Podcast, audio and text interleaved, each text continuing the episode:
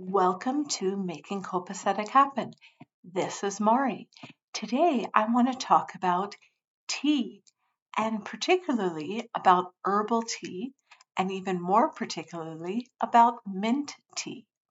So we grow mint in our garden.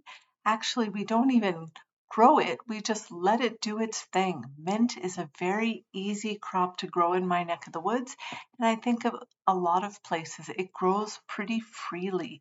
So even if you are new to gardening or intimidated by gardening, mint is something that can help get over those um, hesitations for having some wonderful things from your garden. And then once the mint is in full bloom, we harvest it, we dry it, and we keep it all through the winter.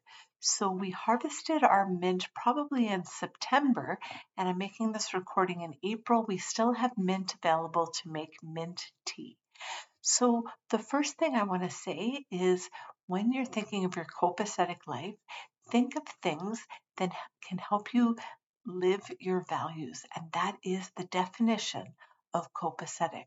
So today we enjoyed some tea from our garden, even though it was many, many months away since we had harvested it, and we enjoyed it with some family members.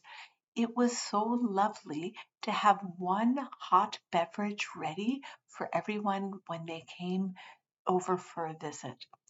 In particular, we all like mint tea, if you don't like mint, please think of another tea that you all like, an herbal tea, something that doesn't have caffeine, something that is a warm, lovely beverage that you can enjoy.